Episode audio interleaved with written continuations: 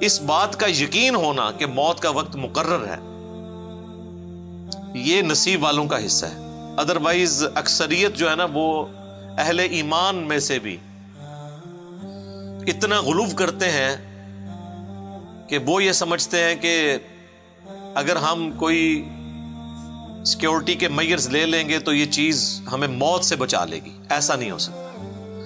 Security کے measures لینا یہ سنت ہے۔ نبی صلی اللہ علیہ وآلہ وسلم بھی اس کا اہتمام کرتے تھے۔ اسباب اختیار کرنا سنت ہے، لیکن اسباب پر یقین کر لینا یہ کفر ہے۔ اسباب اختیار کرنا سنت ہے اور یقین مسبب الاسباب پہ رکھنا یہ ایمان کا حصہ ہے۔ چونکہ دنیا کو اللہ تعالیٰ نے اسباب کے ساتھ جوڑا ہے، بظاہر ایسی چیزیں ہمیں نظر آ رہی ہوتی ہیں۔ میرے ایک بڑے قریبی دوست تھے مجھ سے بھی چھوٹی عمر میں وہ فوت ہو گئے۔ ٹو تھاؤزینڈ سیونٹین میں جب مجھ پہ مرڈر اٹمپٹ ہوئی تھی، تو میں ان کی شاپ پہ انہیں ملنے کے لیے گیا۔ تو مجھے کہنے لگے کہ، علی بھائی، میں چاہ رہا ہوں آپ کے لیے نا دو تین سیکورٹی گارڈ رکھوا دو میں نے کہا، کیوں؟ نہیں، وہ دیکھے نا، یہ ایکٹیویٹی پرفارم ہوئی ہے۔ میں نے کہا، اس وقت تو میں خیر کیجولی پھرتا تھا۔ اب ہم تھوڑی سی احتیاط کر لیا کریں گے اس حوالے سے۔ اور اس وقت بھی نہاتی حالت میں اللہ نے مجھے بچا لیا ہے۔ تو الحمد للہ تو اب بھی اگر موت مقدر ہوگی تو وہ میں ٹال نہیں سکتا۔ تو پھر میں نے انہیں ایک جملہ بولا۔ میں نے کہا، میرے بھائی، ہم باہر کی چیزوں کو تو کاؤنٹر فار کر سکتے ہیں۔ آپ سڑک پہ چلنے والی ٹریفک سے تو بچ سکتے ہیں۔ اگر آپ ٹریفک سگنل کی پابندی کریں اور احتیاط کے ساتھ۔ پاکستان میں تو آپ کو دونوں طرف دیکھ کے سڑک پار کرنی پڑتی ہے، چاہے آپ ون وے پہ ہوں یا ٹو وے پہ۔ تو اس طرح کی جو موت کے گولے ہیں، ان سے تو آپ بظاہر بچ سکتے ہیں، لیکن جو اندر کی ٹریفک ہے، جو روزانہ ایک لاکھ دفعہ دل دھڑکتا ہے اور دس ہزار لیٹر خون روزانہ پمپ کرتا ہے ہماری رگوں میں، اس سے کون بچا سکتا ہے؟ اگر دل فیل ہو جائے گردے جو پچیس دفعہ روزانہ ڈیلائسس کرتے ہیں اور ایک ڈیلائسس کی قیمت آٹھ سے دس ہزار روپے مارکیٹ میں۔ ڈھائی تین لاکھ روپے کا کام بغیر تکلیف کے گردے روزانہ کرتے ہیں۔ اگر گردے فیل ہو جائیں تو اس کے اوپر کون سا سیکورٹی گارڈ بٹھایا جا سکتا ہے؟ آپ ذرا ایک ایک چیز کو گننا شروع کریں۔ تو ان کو یہ میری بات سمجھ آ گئی۔ لیکن چند ہی ہفتوں کے بعد وہ خود ہارٹ فیل سے دنیا سے چلے گئے۔ اللہ تعالیٰ ان کی مفرت کرے۔ نیک آدمی تھے ہماری اکیڈمی کے ایک، آپ سمجھ لیں، شروع کے جو ممبرس تھے ان میں سے ایک تھے۔ تو لیکن میں آپ کو بتا رہا ہوں کہ اندر کی ٹریفک کو کون روک سکتا ہے؟ تو یہ مسلمان کا یقین ہونا یہ بڑا ضروری ہے۔ کہتے تو آپ دیکھیں گے کہ جن لوگوں نے زندگی میں خدا کو کبھی سیریس نہیں لیا ہوتا نا، آپ ذرا ان کی بھی زبانیں دیکھیں، اتنی اتنی لمبی ہوں گی۔ او جی جیڑی رات، جیڑی قبر ہے، وہ باہر نہیں ہے۔ یہ کہتے ہیں نا، تو اگر یہی بات ہے تو تو جو قبر سے باہر زندگی گزار رہا ہے، بغاوت کے اوپر مبنی، نہ تو حقوق اللہ کا کوئی پاس رکھتا ہے اور نہ کوئی حقوق العباد کا خیال رکھتا ہے۔ حرام خوریاں تیری گھٹی میں پڑی ہوئی ہیں اور لوگوں کا مال تو ہڑپ کرتا ہے، لوگوں کے پلاٹ ہڑپ کرتا ہے۔ اور بات یہ کر رہی تھی، جیڑی قبر رات ہے، وہ باہر نہیں ہے۔ اگر تیرا یہ یقین ہوتا کہ قبر میں جو رات ہے وہ باہر نہیں ہے اور قبر میں جا کے کسی کو منہ دکھانا ہے، تو تیری زندگی اس طرح کی گزر رہی ہوتی۔ تو یہ ایک روایتی جملے ہیں۔ جس طرح ہمارے پولیٹیشنز ہمارے ریاستی اداروں کے جو ترجمان ہیں ماشاء اللہ آپ گفتگو سنیں تو بسم اللہ الرحمن الرحیم اور انشاءاللہ اور الحمد للہ اللہ تعالیٰ، عام بندہ اس پہ خوش ہو جاتا ہے، اللہ کا نا پہ لیندے نے وہ اللہ کا نا این جی پہ لیندے نے انہوں کا تکیہ کلام ہے۔ اگر واقعی اللہ کو مانتے ہوتے اور یہ جواب دے ہوتے تو اس طرح ان کی زندگی گزر رہی ہوتی۔ ایسے نہ ہوتا۔ یہ صرف ایک روایتی ہماری کلام ہے جو ہم بولتے ہیں۔ تو اسی طریقے سے یہ بھی لوگ روایتاً بات کرتے ہیں کہ جی جو قبر میں رات ہے وہ باہر نہیں ہے، جو باہر ہے وہ اندر نہیں ہے۔ اگر اس پہ یقین ہونا تو اس کا منطقی انجام یہ ہونا چاہیے کہ قبر کی تیاری کی جائے۔ لوگ یہ جملہ بول کے یہ بتانا چاہتے ہیں کہ جی کر لو جو کچھ کرنا جائے اسی بدماش جائے۔ اسی نیچے قبر ہی جانا جب تک اسی باہر آ وہ یہ رزلٹ نکال رہے ہوتے ہیں۔ حالانکہ رزلٹ تو اس سے یہ نکالنا چاہیے کہ میں اپنی قبر کی اور آخرت کی تیاری کروں۔ اس طرف دماغ بھی نہیں ان کا جاتا۔ الٹا وہ اپنے مخالفین کو تھریٹ لگانے کے لیے بات کرتے ہیں۔ کہ جتنی میری زندگی لکھی ہوئی ہے وہ تو میں باہر ہوں۔ اور بھائی جو تو باہر ہے تو اندر کی تیاری کرنا۔ تو یہ اصل اس میں سے مورل لیسن لینا چاہیے۔ ولا ان قتل تم فی سبیل اللہ او مت تم۔ اللہ تعالیٰ فرما رہے اگر واقعی تم اللہ کی راہ میں مارے جاؤ یا اپنی طبی موت مر جاؤ، جہاد میں راستے میں بیماری کے ذریعے۔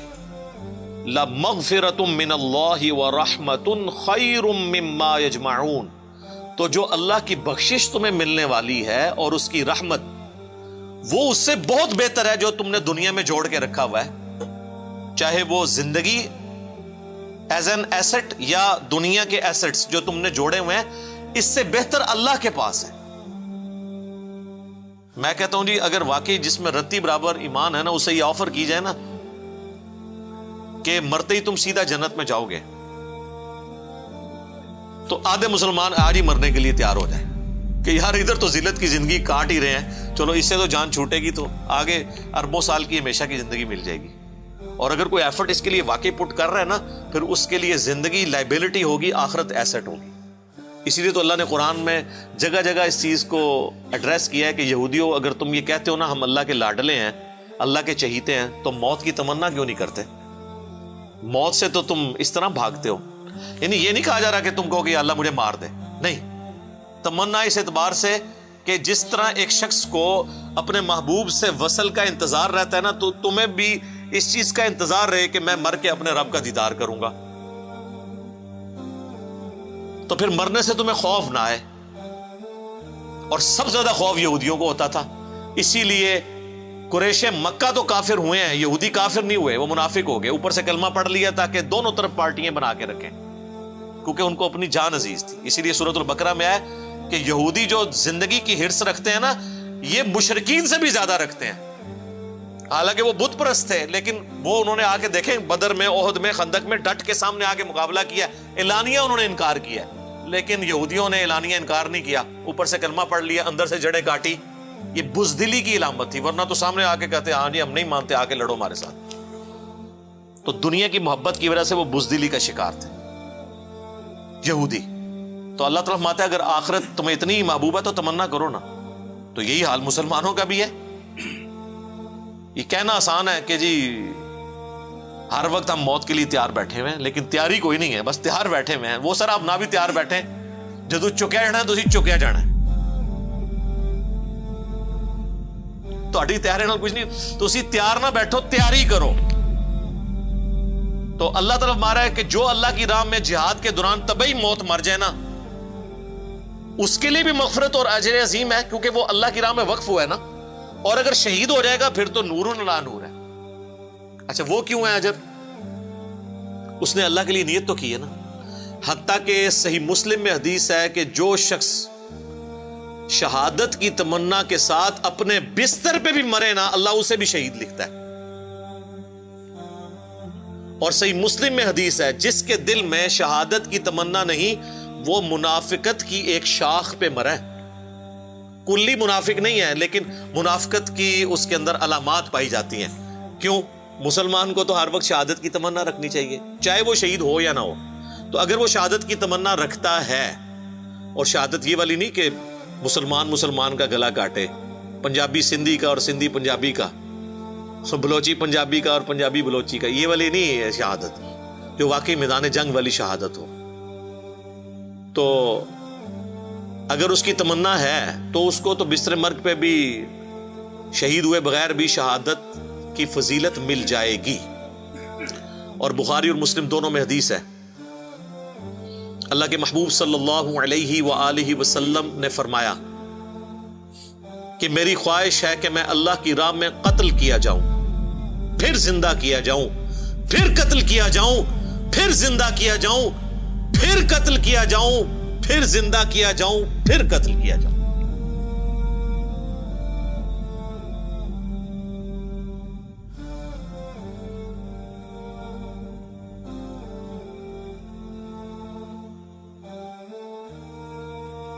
یہ حضور کی خواہش تھی۔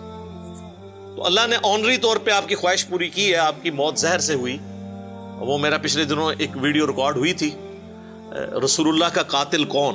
کیونکہ بعض غالی رافضیوں کی طرف سے یہ الزام لگایا گیا کہ اصحاب رسول میں سے کسی نے رسول اللہ کو زہر دیا تھا، تو وہ میں نے پورا ایک ڈاکٹرن کلیئر کی ہے وہ یوٹیوب پہ ویڈیو رکھی ہوئی ہے، نبی صلی اللہ علیہ وآلہ وسلم کا قاتل کون؟